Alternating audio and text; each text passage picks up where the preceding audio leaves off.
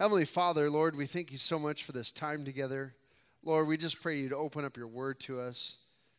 Give us understanding in our minds. Lord, let our hearts receive your word and rejoice, God, that you change us, Lord, from the inside out. Lord, I pray that none of us would leave this building the same we entered in, but God, we would look more and more like your Son, Jesus Christ. Holy Spirit, we just ask that you'd um, just give interpretation and application to your word. And uh, Lord, we just want to glorify you in all that we do. So we pray now you'd open up this wonderful prophecy to us in Jesus' name. Amen. Now, last week uh, I was I was under jet lag, uh, so I feel a lot better this week. Uh, and so last week, just to in case I I was too confusing for you last week. Last week was chapter 17, and, and if you remember, chapter 16 was those seven bowls being poured out of wrath and judgment. And really, chapter 19 follows chapter 16 uh, with Jesus coming back. And I was actually hoping when I originally planned out Revelation uh, months ago, I was hoping to be on chapter 19 on Palm Sunday because you have the triumphal entry of Christ to Jerusalem. And of course, that wasn't the entry that the Jews wanted. The Jews wanted to see Christ kick out the Romans and, and institute the messianic kingdom, but that's not what he did. Instead, he conquered sin on that cross for you and me. And uh, of course, now in Revelation 19, we're going to see his second coming. That was the messianic, that's the institution of the messianic reign and the, the, the, the coming the Jews originally wanted before they rejected him. And uh, so I was hoping to be there, but we're not quite there yet. So we got to hold on. But Revelation 16, we had the bowls, the last bowls of judgment being poured out. And then 17 and 18 are kind of helping to put these two, two groups, this more history into the tribulation period. Of course, last week we had the, the prostitute on the, riding on the beast, Babylon, Mystery Babylon, and her destruction. And if you remember, she's actually destroyed by the ten kings and the beast that she rides in on, the Antichrist. We, we last week we said that she's probably helps enter into the great tribulation. There's a, a, a world religion that kind of comes up, and it's a it's a uh, fake Christianity. Uh, we talked about some of the symbolism there, but she's paving the way for the Antichrist to establish himself and his own religion during the mid year of the tribulation. And if you remember when we talked about Revelation 13, the beast the Antichrist is going to demand worship of himself, and then he's going to, uh, no, anybody who doesn't worship him will be beheaded and uh, martyred uh, for the sake of the cross. So that's where we were at last week with 17. The Antichrist replaces that ecclesiastical Babylon, mystery Babylon. Today, chapter 18, we're at the fall of the commercial Babylon or the political Babylon. So I, I uh, can't help but think of this nursery rhyme from when I was a kid. Uh, Humpty Dumpty sat on a wall. Humpty Dumpty had a great fall. All the king's horses and all the king's men couldn't put Humpty together again. And that's what we're going to see here with the destruction of Babylon. We're going to see that there's nothing that's going to restore this or put it back together. God is finished with it and he's, he's going to judge it. So let's read the first uh, eight verses here, or first three. Let's go to that. After this, I saw another angel coming down from heaven having great authority, and the earth was made bright with his glory. And he called out with a mighty voice Fallen, fallen is Babylon the Great. She has become a dwelling place for demons, a haunt for every unclean spirit, a haunt for every unclean bird, a haunt for every unclean and detestable beast. For all nations have drunk the wine of the passion of her sexual immorality, and the kings of the earth have committed immorality with her, and the merchants of the earth have grown rich from the power of her luxurious living. So, the first part of this chapter is broken up into a pro- proclamation of judgment. Then we're going to see an admonition for, of God's people to get out of Babylon. Then we'll see a lamentation over Babylon's destructions from its merchants. And lastly, we'll, we'll see a celebration in heaven in this chapter. This first part, though, I want to key, key in on the very first couple words of this. After this, it's talking about chapter 17. And if you remember, in John's prophetic vision, in the vision that Jesus Christ is giving to John, he saw the bowls of wrath being poured out. He's seen the trumpet judgments. He's seen all these things. And then the angel, one of the angels who poured out the bowl, the bowls comes over to him and says, I'll show you this. And he shows him Mystery Babylon. And then now another angel, and this the word another means another of the same kind, comes to John and said, Now I'm going to show you this other, this other destruction, having great authority, and the earth was made bright with his glory, this wonderful contrast to an angel of God, a holy one, and and uh, those who are on the earth. Now, notice it says, Fallen, fallen is Babylon the Great. It's interesting because there's a sense here that this has already happened, but we know that the, the text is telling us that it's going to happen. But the word fallen is not in a past tense. It's actually in the Greek, it's what we call the aorist tense. And aorist tense are one of the words that, that are always tough because you'd love to read into a word, but when you when you do your study in Greek, you go, oh, no, aorist just means there's really no time to it. So the, the translators say fallen, fallen, showing that this is as good as done. It's just God hasn't done it yet. So it's coming, but, but it's not quite done yet. And, and I want to differentiate the two Babylons because I, I think it's really important. It, it's, it, it's tempting to say that chapter 17 and chapter 18 are speaking about the same Babylon but this Babylon in chapter 18 has, a, has some differences. I mean, there are some similarities here. Some of the similarities um, are that uh, we see that, oh, I'm sorry, I lost my place here. Uh, some of the similarities, obviously, we have the name in chapter 17, but, but the difference is, is the chapter 17 Babylon says mystery, if you remember. It's Babylon the Great Mystery, and it speaks about her in a religious aspect. So we're not talking about just a city, we're talking about a whole worldview. And, and part of that worldview, we have the ecclesiastical or church religion, and we have the political and the power and the commercialism. And of course, in chapter 18, it refers to it more times as a city and less times as, as a, a religious system. Remember in chapter 17, she's referred to as the mother of all harlots, where in chapter 18, it's referred to as Babylon the Great. But here we're, we're told this proclamation of judgment that fallen, fallen is Babylon the Great. It's as good as done. God has decreed it, it's going to happen. And notice who's living there. Notice who's taking up residence in Babylon. It's the dwelling place of demons, and and and the it's going to uh, continue to reinforce this. The haunt of every unclean spirit, the haunt of every unclean bird, a haunt of every unclean and detestable beast. What it's telling us is that Babylon has become the place of evil. Now, we know that evil always has its source, and that source is in Satan. Jesus tells us he's the father of lies, the devil. But Babylon has become a place that has accepted all this evil. It has set itself up against God and it values everything that God does not value. And I, I think uh, there's a wonderful application in this passage, and we'll look at it more and more.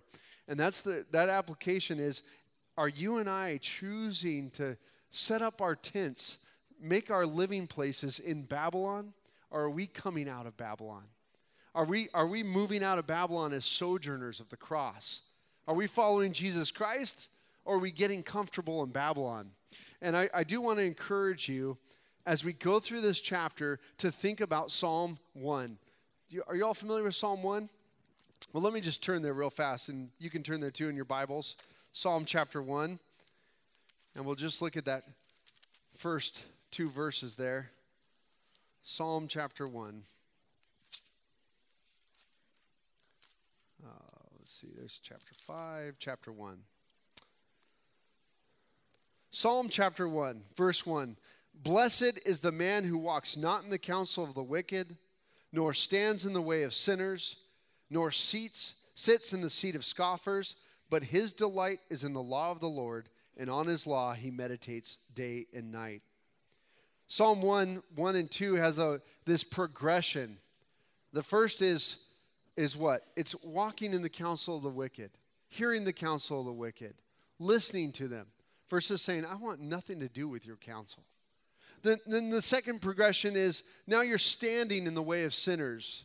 You, you, you've, you've, you've moved from listening to the sinners to hanging out with the sinners or those who are, and when we say sinners, we're talking about rebellious. And by the way, we're not saying that you shouldn't have nothing to do with sinners as far as sharing the gospel with them and reaching out to them. Obviously, we know that's a calling, it's part of the Great Commission. God has told us to do it. But this is taking up residence. This is living. This is engaging in what they're doing. So we go from stand or walking in the counsel of the wicked to standing in the way of sinners and then to sitting in the seat of scoffers. And I think there's a wonderful imagery in the Old Testament of this. If you remember Lot, Lot's with Abraham, and they're looking over the plains, and Abraham says, Look, your guys are fighting with my guys. We're just growing too big to be together. You tell me which way you're going to go, and I'll go the opposite way. And Lot looks out there and he sees, he's looking out there and he sees like the land is good over here. And he says, You know what? I want to go that way. And he looks over the plain of, of Sodom and Gomorrah, those cities of the plain, and he says, I'm going that way. And later on, we find out that Lot is no longer uh, just wandering around, but he's actually set up a tent outside the city. And he's got a tent there. And then later on, we find out that Lot's got a house inside the city. He's moved from that tent, he's moved from walking around the cities to a tent outside the city to inside the city. And we see God say, Lot, it's time to go. Get out. And of course, he calls him. So I want you to just consider that as we go through this passage because I think it's a wonderful application. Notice in verse 3 it says, For all nations have drunk the wine of the passion of her sexual immorality. What a great description. You know, when we stay drunk, we don't think clearly. When we get drunk, we lose our sharpness, our ability to discern truth from error. And, and here they're just drunk on Babylon. Francis Schaeffer, the um, philosopher and, uh, and writer who started up the L'Abri ministry, he uh, wrote in his, his book, how, how, shall we, uh, how, then shall we now, how Then Shall We Live? I always get the title messed up. If you haven't read it, it's a, it's a, it's a good book and it'll really make you think. But one of the things he does is he looks back at history and he looks at the fall of the Roman Empire and, and Christ, Christendom from Rome on and how, why Christianity has survived, but these empires come and go. And one of the things he talks about is America. And he says America eventually, and this was in the, I think, 60s, might, might have been 70s, but America will eventually trade its freedom for, for uh, personal peace and affluence. It's going to look more to the individual versus and its own riches and its own materialistic wealth than look to its freedom. And man, I, I think I've read that read the book originally around 10 years ago, and boy, have I that book opened up my eyes because I keep seeing things happening where we keep trading liberty for personal peace and affluence how it makes me feel and how comfortable I am during it. Patrick Henry actually stated, or uh, uh, Vance Havner, uh, a, a chaplain in the United States Senate, said this. He said, There's a difference, a great difference between Patrick Henry and the average American living today. Patrick Henry said, Give me liberty or give me death. While the average American today just says, Give me. Man, that's so true. And I want to tell you that this chapter is also going to challenge you to have a light touch on the things of this world. Hold them loosely because you're not to store up your treasures here on earth, but in heaven, Jesus told us. So the nations have become drunk on her passion of her sexual immorality. The kings of the earth have committed immorality with her. The merchants of the earth have grown rich from the power of luxurious living. Notice too, remember in chapter 17, the 10 kings set up an alliance against Mystery Babylon, the religion, and they overthrew her. And this one, you see that the kings are enchanted by Babylon, the great city, their, their power and their wealth. Something's going to happen within the Great Tribulation where the Antichrist is going to establish some sort of economic power. We're going to see him pull, pull something out of ashes and establish a, a, wonderful world economic system. So much so that in order to buy or sell, you're going to have to take a mark. And that mark is going to, but people are going to love it because we're going to see wealth like they've never seen before at first. But notice, let's look at the admonition of God's people during this time. And I, and I think we can apply it to our time too. But we know that there's going to be, after the rapture, there's going to be a great revival. We know people are going to come in droves to Christ. We know 144,000 Jews are going to accept Christ. We know more people are going to accept Christ because there's lots of martyrs. Verse 4 says, Then I heard another voice from heaven saying, Come out of her, my people, lest you take part in her sins, lest you share in her plagues, for her sins are heaped high as heaven, and God has remembered her iniquities. Pay her back as she herself has paid back others, and repay her double for her deeds. Mix a double portion for, for her in a cup she mixed, as she glorified herself and lived in luxury. So give her a like measure of torment and mourning. Since in her heart she says, I sit as a queen, I am no widow, and mourning I shall never see. For this reason her plagues will come in a single day death and mourning and famine, and she will be burned up with fire for mighty is the Lord God who has judged her. This second part of the chapter is an admonition to God's people to leave, get out, come out of her. Don't look back. Don't look back, Lot. You come out. You know, every time God calls his people out of the world or situation, it's for their good. It's to save. It's not, it's, it's to, to skirt judgment. Think about it. Abraham, was called out of Ur. Remember Babylon? Uh, Babylon, uh, the whole Ur, where where uh, Ur of the Chaldeans, where Lot or Abraham comes out of his city. That's it's all part of the Babylonian kingdom there. And God speaks to Abraham and says, "All right, Abraham, get out. It's time to leave your family, leave your people's gods, leave them behind. You're going to follow me to land I will show you."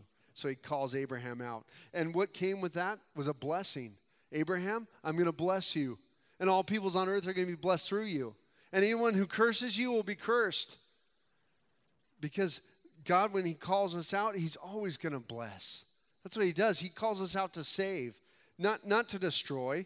He calls us out of the destruction.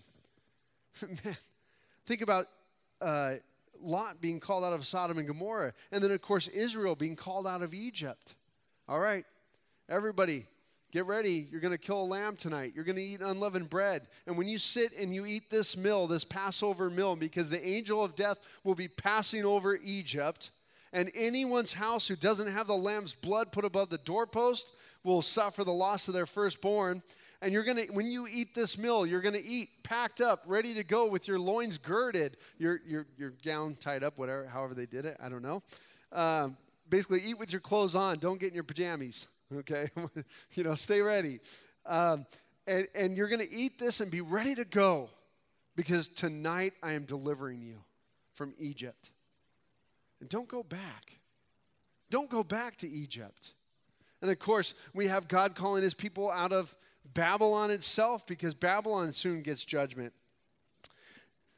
Come out of her lest you share in her sins, part, uh, lest you take part in her sins, lest you share in her plagues. Again, look at Psalm 1. You hang out in the counsel of the wicked. You, you walk in the counsel of the wicked. You stand in the seat of, or in the way of sinners, and you sit in the seat of scoffers. Listen, if you hang out in the world, you're going to start looking like the world. If you hang out with Jesus, you're going to start looking like Jesus. Are you a sojourner of the cross? Are you a wanderer looking for a, a, a, city whose builder is God? Or are you looking to set up camp within this world? God doesn't want us to hate the world as far as the earth. I want to make sure we're clear on that when I use this term. The world as far as the earth, in fact, I think Christians could, are, are probably can love the world as far as the earth goes and the trees in the sky and all this sort of stuff, more so than anybody else because we understand who created it and we recognize what it was created for. But we're talking about a system that sets itself up against God, a system that is determined to lead people astray from God, a system that wants to lead you right into hell. Now, it goes on to say, For our sins are heaped high as heaven and God has remembered her iniquities. Look at verse 6. Pay her back as she herself has paid back others, and repay her double for her deeds. Mix a double portion in her cup, uh, in the cup she had mixed. Now, the word pay is apodidomi. And um, this word is, is a, a, what it means is it's an imperative and, and it's, a, it's, it's a command to pay her back. But, but it, the idea is that it's something owed. You're, you're paying back something owed. You're, you're, okay, this is what this is a, a wage you earn. I'm paying it back to you. Or, or this is what I owe you in a contractual agreement. Here you go.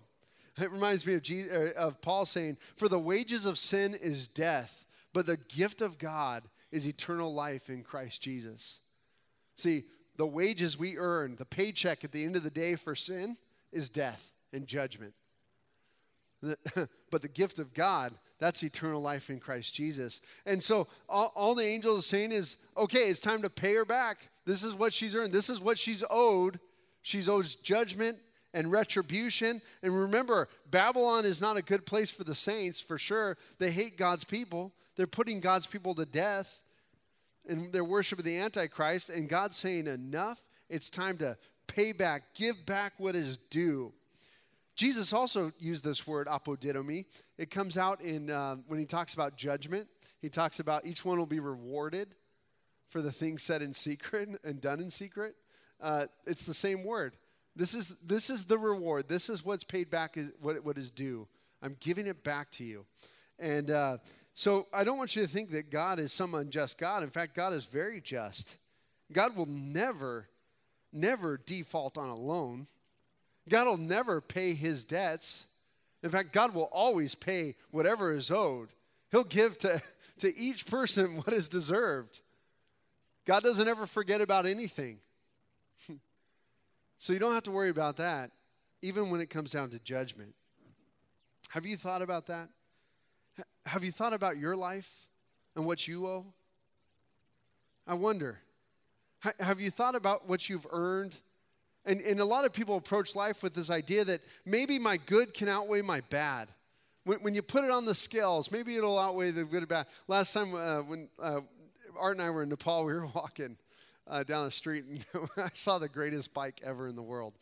And it was this guy's bike and it was outfitted with a bunch of fruit on the back. And then on the front of it, he had this like welded system with, with a set of scales and he could measure out all the, the fruit and stuff with weights. And, and, and I couldn't help but think of these scales and thinking about, like, well, what, what would my scale look like in front of God?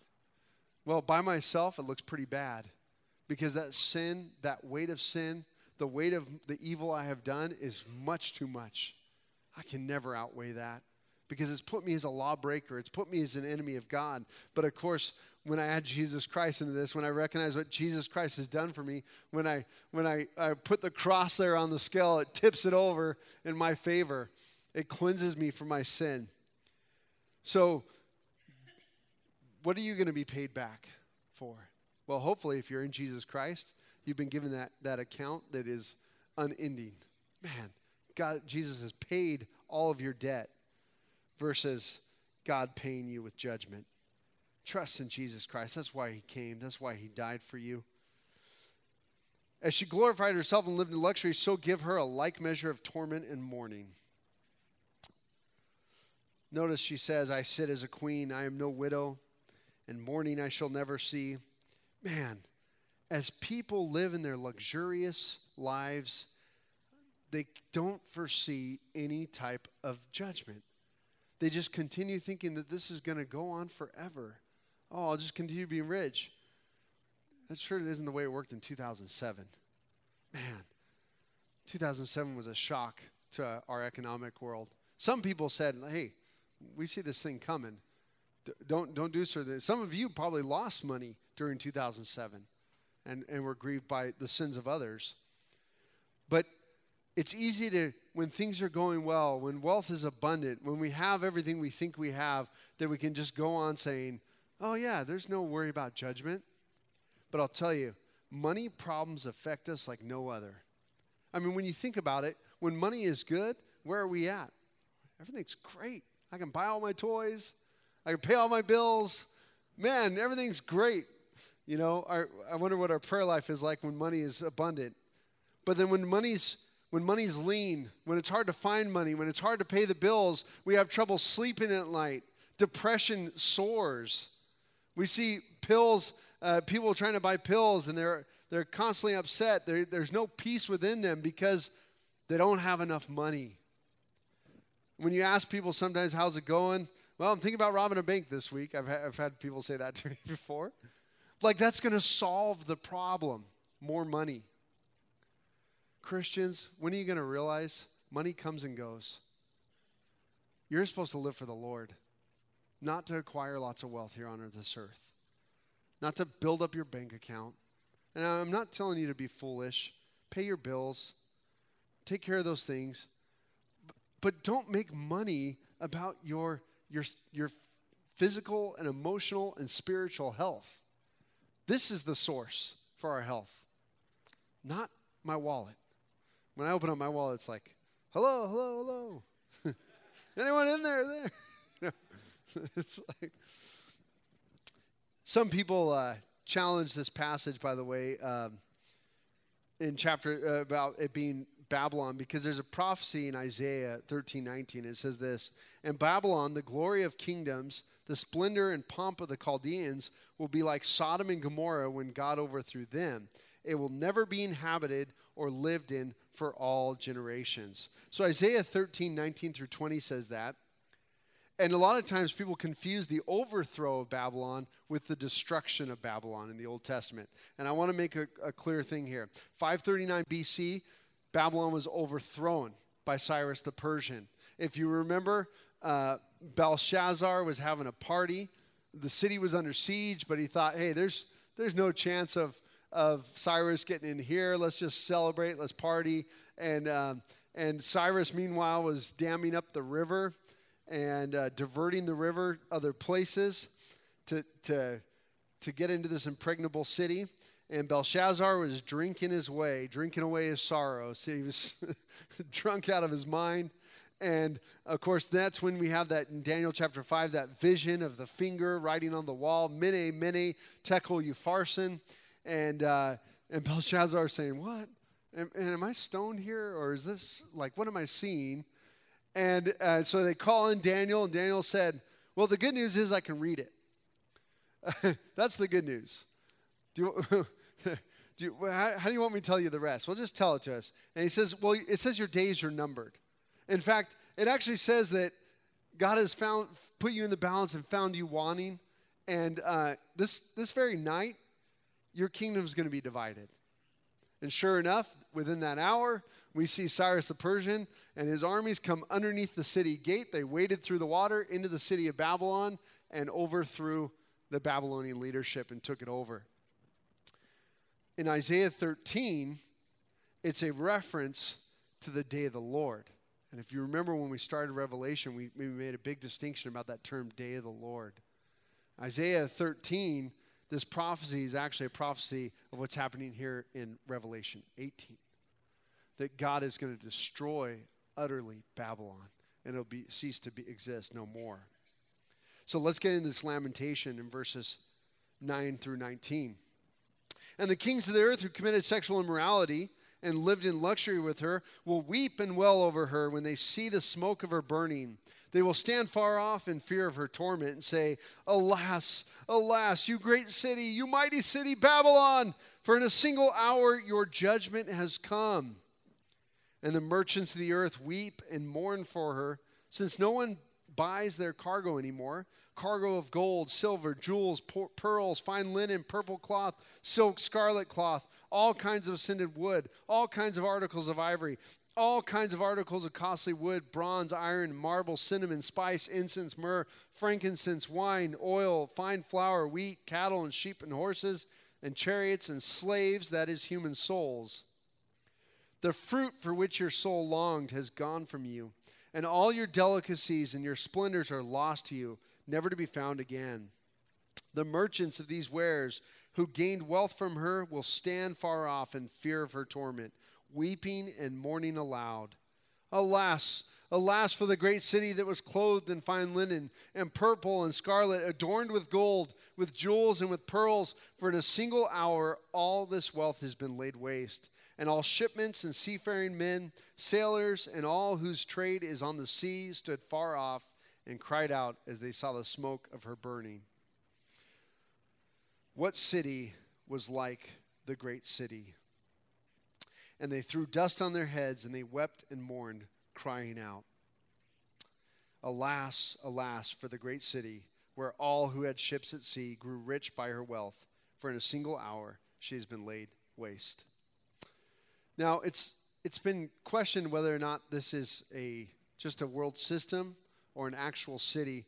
And I tend to think there's going to be an actual city, an actual place that is that is the source called Babylon that all the rest of the world will be feeding off of. And the reason why is it talks about the, the shipmasters and the sea. It talks about all these these uh, commodities that are being traded and coming out from her.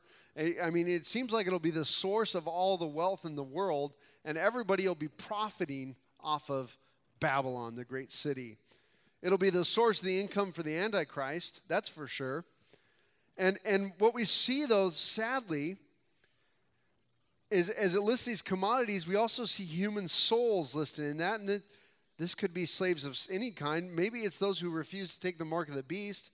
Maybe it's Christian saints. But I think that, uh, that during the tribulation period, we see that more often than not, they're martyred, not sold into slavery. So we're going to see this resurgence in slavery being accepted. But what the sad part is about this, this lament is do you see that they're lamenting the loss of their wealth, not their sin? They're lamenting the loss of their comforts and their wealth, not their sin. Listen, if God has taken away wealth from you and you've gotten on your knees and you've drawn closer to Him, that's, that's a good attitude to have. Sometimes it's because of sin, sometimes it's just because God chose to take away. He gives and He takes. And we recognize that. But certainly don't lament the loss. There's a man in our church who I've witnessed lose everything. And he's, he's a good man. He's actually an elder on our elder board, and I've, I've seen him make bad investments, and, and because of that, he lost everything. But seeing the way he responded to the loss of his wealth was incredible. And I don't mean that that that you know. I'm sure he would go, well, it still hurt, you know, because obviously it hurt him. And anybody who knows him really well knows it hurt him bad, uh, because obviously it, you know, he had to deal with all this loss. But what I saw was in him still zeal for his zeal for the Lord. I saw him look to the Lord even more. I saw him look to ways that he could serve the Lord even more. I saw him just continue. I, I actually saw him try to figure out a way to keep certain things simply because the church used those things. And the church, he, he wanted to allow those things to still be used for ministry. So he, I saw him figure out ways that he could keep those things, all, even though he was losing his house and everything else. He lamented uh, uh, he was he, he said, "Okay, Lord, you take. I'm giving it to you. That's fine. I'm going to worship you." Sadly, though, here in Babylon, they don't lament for sin like they should. They lament for their loss of wealth, and they are wealthy. They are so very wealthy, and here they are just looking to their looking to their their things. First John chapter 2 says, Do not love the world or anything of the world. Don't love the world. That's not where the Christian's love and devotion is supposed to be put towards. Not the, the ideas of this world or the things of this world, not to the wealth of this world. We're supposed to love God. Proverbs 11:4 says, "Riches do not profit in the day of wrath, but righteousness delivers from death." Isn't that true? Have you figured out what's going to happen? How you're going to take your riches past the grave? It's impossible. So, what are you working towards? Building God's kingdom? Looking forward to his kingdom? Are you looking to amass your riches? Now, if you're really if, if you're really poor and just starting out your marriage, uh, you're like, cool, this is a great message. I love it. but uh, but I, I just want to ask you, what what is your love? You know, is it for the riches or is it for the the the wealth and the comfort? Don't be afraid to be uncomfortable because you know what? I, I'd rather go before the Lord and have been without? Because it seems like one of those things where if you live for yourself, when you die, you die by yourself. And, and, and at the end of your days, you're going to be thinking that, man, I could have done more. I could have done something else. But, but it seems like if you live for Christ, there's nothing you regret. And not to mention that you receive all eternity because I've been living for Christ. So something to challenge you with. All right, let's look at uh, verses 20 through 24. Rejoice over her, O heaven, and you saints and apostles and prophets, for God has given judgment for you against her. Notice the judgment is for you against her. Then a mighty angel took up a stone like a great millstone and threw it into the sea, saying, So will Babylon the Great be thrown down with violence and will be found no more. And the sound of harpists and musicians, of flute players and trumpeters will be heard in you no more.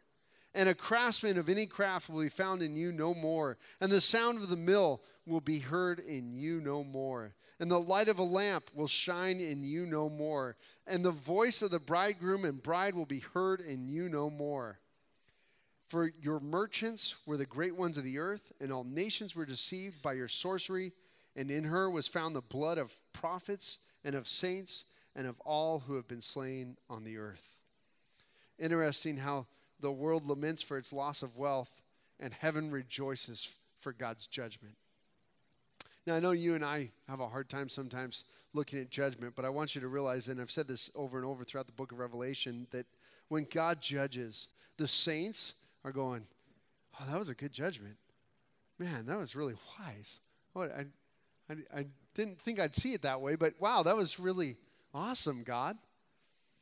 Listen, the, the people that have a heavy grip on the world and the things of this world, man, you're, you're, you're, you're torn. You're like, I don't, I don't want to see any judgment. Those who have a loose grip on the world, a loose touch on the world, and are living for Christ's kingdom, they see the injustice of the world. They see the people that just take from the poor. They see the what's going on in this world, and they go, Lord, when are you going to judge? How long, O oh Lord? Until you you pay back this evil, until you establish your kingdom where we can actually see fairness and justice and see your reign. Heaven rejoices at the celebration. Notice that there won't be a single sound in Babylon anymore, not a single light, it, but it will be utterly destroyed. I uh, read the story of Yusuf Ismail, the terrible Turk. In the 1890s, he uh, was a became a world-renowned wrestler and uh, he he uh, was a huge man, weighing in or uh, measuring in at six foot two, 250 pounds. That was huge in in the 1890s, and uh, he was known for his American Heavyweight Championship in Chicago versus Evan the Strangler Brooks. I mean Lewis, Evan the Strangler Lewis. If you don't know Evan, Evan Brooks is our uh, our bassist, and if you see Evan, you're like, okay, he's very thin.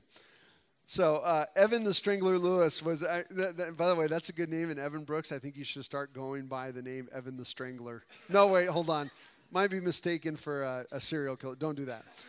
So anyway, he faced off. Uh, the, uh, Yusuf, the terrible Turk, faced off about him, and he won a. He he easily won this match by his massive size and strength. He uh, he managed to use the sleeper hold during the match and uh, I, I just was laughing because I couldn't think of help but think of like professional wrestling today, which is all fake and you know how over exaggerated everything is. But here they actually like use sleeper holds, and uh, but he refused to be paid in any type of cash. He wanted all gold for his prize, so he got five thousand dollars in in coin. And of course, he fought a couple other matches while he was in the U.S. So. Uh, shortly after his victory, he left to go back to Europe, and his goal was to set up a little coffee bazaar in Europe, and that was his, his kind of in retirement plan and goal. So he leaves with a good, some good seed money. They say that he probably had a money belt full of eight to ten thousand dollars in gold nuggets and coin, and uh, he left with his money belt around his waist. Got on the ship. Unfortunately, the SS uh, uh, sunk. It, uh, it 600 passengers drowned, and and uh, it was reported that the terrible Turk could not swim. He fell overboard during the thing, but his gold money belt just weighted him down, and nobody could save him in time. And he couldn't get the, because of the weight of his belt, he just sunk to the bottom of the sea and died there, never getting to spend his prize money. I don't think there's a better illustration for what are you holding on to. Are you holding on to the world's wealth that will ultimately just sink you?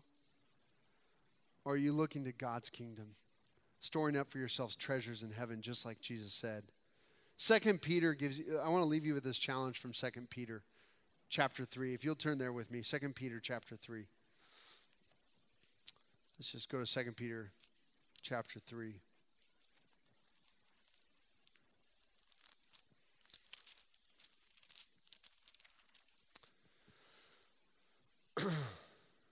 in verse 10. Peter says, But the day of the Lord will come like a thief, and then the heavens will pass away with a roar. The heavenly bodies will be burned up and dissolved, and the earth and the works that are done in it will be exposed. And of course, this is what we've been reading in Revelation. Verse 11 Since all these things are thus to be dissolved, what sort of people ought you to be in lives of holiness and godliness, waiting for and hastening the coming of the day of God, because of which the heavens will be set on fire and dissolved, and the heavenly bodies will melt as they burn? That's the question. Knowing that all of these things are going to be just burned away, knowing that the only thing left will be our works exposed, what sort of people ought you to be in holiness and godliness? What sort of people ought you to be? Lord willing, it's one who looks like Christ. I'll tell you right now, if you model your life after Christ, you will have nothing to regret. It's the problem is is when you get involved. when you start modeling your life after the counsel of the wicked or those who are sinners or those who are scoffers. What sort of people ought you to be knowing that this day is coming? That's the challenge. Let's pray. Lord Jesus, we thank you so much for your words. We thank you for this wonderful revelation given to us of things to come. God, I just pray that you would help us to have a light touch on the things of this world. Live for you, sold out, loving your word, committed to it, uncompromising. Lord Jesus, help us to be ambassadors of your great kingdom. And uh, Lord God, I just pray that if anyone in here does not know you, that they see themselves in that balance with their sins being weighed out. I pray that they turn to you. If you if you're in here tonight and you're that person that knows I need I need a savior. I need to be forgiven of my sins. You just pray this prayer, dear Jesus, come into my life. I receive what you did for me on that cross. I'm ready to follow you. Take my sin. Give me your righteousness. I need it. You pray that prayer. Lord Jesus, we want to be your servants. We thank you that you are the triumphant one.